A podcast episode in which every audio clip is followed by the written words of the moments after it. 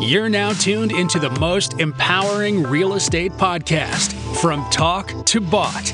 If you're serious about purchasing a home, you're definitely in the right place. I now welcome your host, Cortavius Thomas.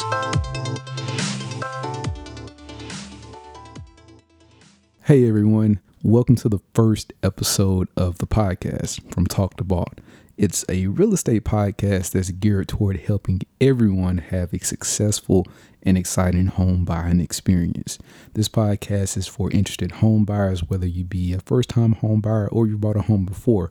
It's for real estate agents and your best friend that's been talking about purchasing a home for the past 10 years because truly everyone can benefit from knowledge. My name is Cortavius Thomas. I'm a licensed mortgage loan originator with Southwest Funding, and I hope you enjoy my insights.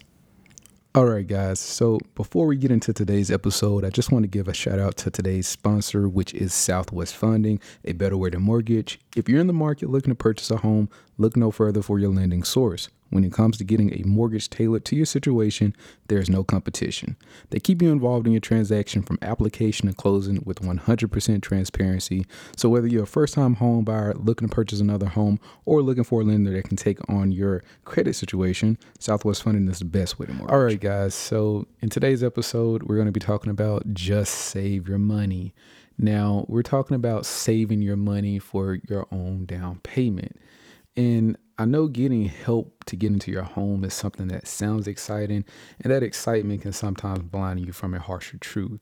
And for some, assistance programs are, in a sense, fool's gold. They sound like a golden opportunity, but most are naive when it comes to the little caveats that are involved when you sign up for an assistance program. And that's pretty much what we'll be discussing in this episode. Whenever clients hear the words down payment assistance, first time homeowners program, DPA, all they think about is free money. They think about no down payment, woohoo! Like, who wouldn't celebrate about that? The first thing they think about is, hey, I don't need any money. All I got to do is get pre approved for the amount of home that I'm trying to buy, and I can move into it, no expense for me. Well, that isn't always the case. Not every person fits the guidelines for every down payment assistance program. So, pretty much what that means is different programs offer different amounts of cash that they give you to assist you in moving into whatever home that you're trying to buy. So, just because your friend got into a home and didn't really have to come out of pocket much cash doesn't mean that you're going to qualify for the exact same program. Your loan is going to be structured the exact same way, and you're going to be able to move into a home with no money at all. In a lot of cases, you actually end up really needing to have some type of cash. And when you come to a lender with no cash at all and you're asking for down payment assistance, you really limit yourself.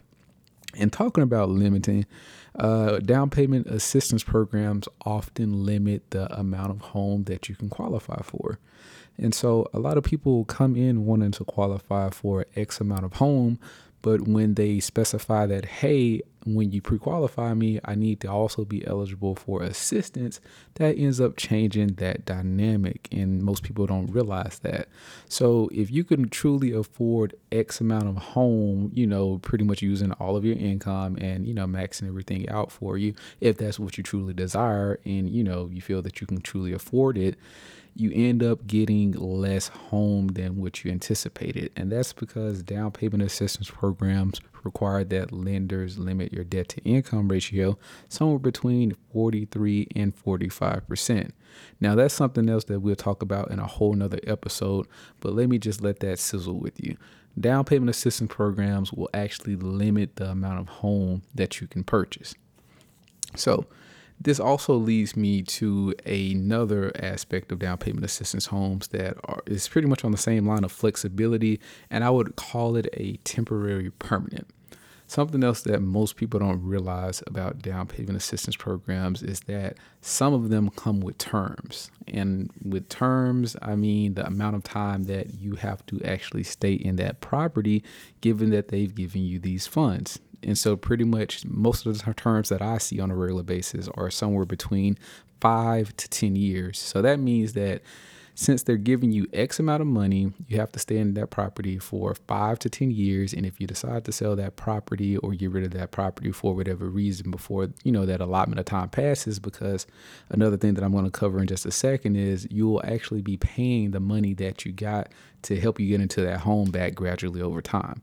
So, pretty much, if you decided that you wanted to sell your home two years after you bought it, instead of staying in it five to 10 years for whatever the program called for, the amount of money that you owe, you know, remaining that you haven't paid just yet will be called due whenever you sell that property.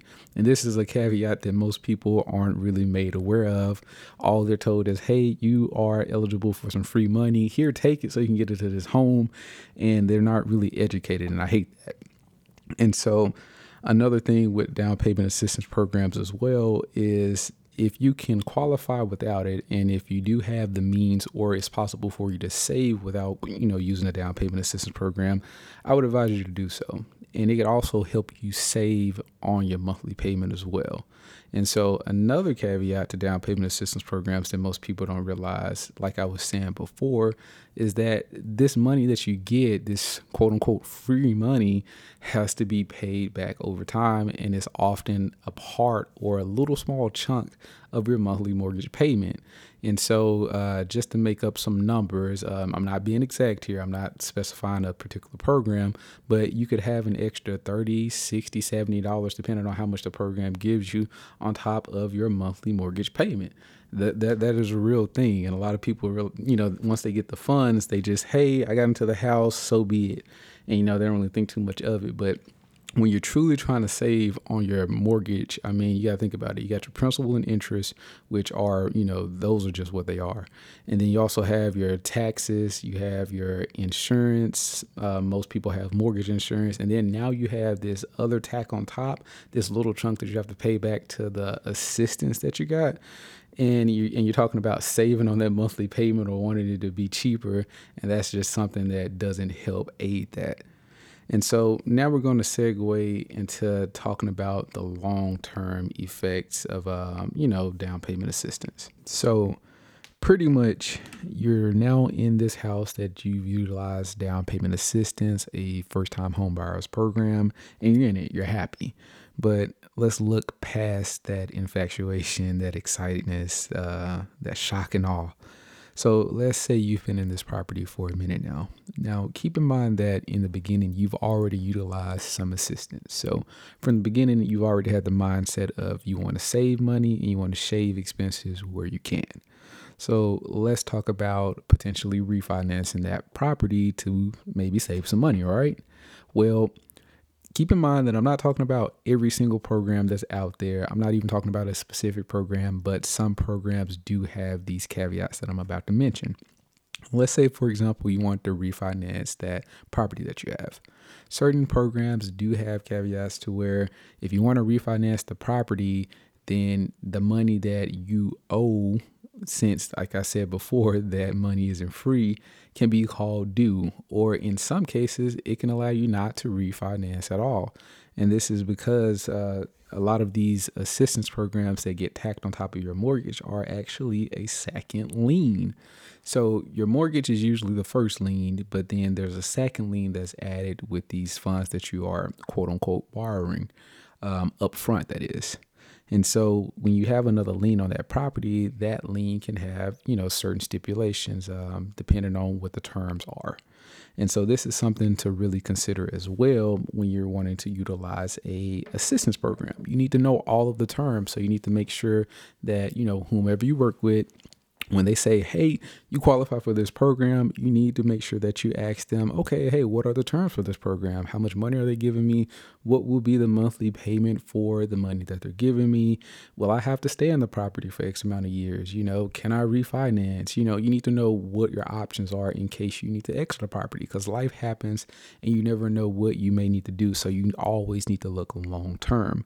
Another thing to think about as well, if you already, you know, don't have one or if you're looking to expand, you know, your current family, you need to look at if you need to get a bigger home, will you be able to, to you know, you know, sell this home and not have some expense that, you know, you weren't aware of. And not that it may, you know, necessarily be a big problem. You know, you may walk away from the property that you currently have with less money that you were anticipating, or, you know, you may walk out negative because you may have sold this property that you recently owned, not have much equity and then also have to pay the remaining amount that you owe to this assistance program. That could be something that very well happens. So, if you're going to utilize one of these programs, know all of the terms and think long term. And so, with that being said, we're going to take a quick break here and we're going to hear a message from today's sponsor. Today's sponsor, which is Southwest Funding, a better way to mortgage. If you're in the market looking to purchase a home, look no further for your lending source. When it comes to getting a mortgage tailored to your situation, there's no competition. They keep you involved in your transaction from application to closing with 100% transparency. So, whether you're a first time home buyer looking to purchase another home or looking for a lender that can take on your credit situation, Southwest Funding is the best way to mortgage. Now that we're back, the last topic that we will be covering will be your current housing situation. Now, I'm not anti down payment assistance program, first time homebuyer assistance program. I'm not anti it at all. Pretty much all I'm saying is know what you are getting into.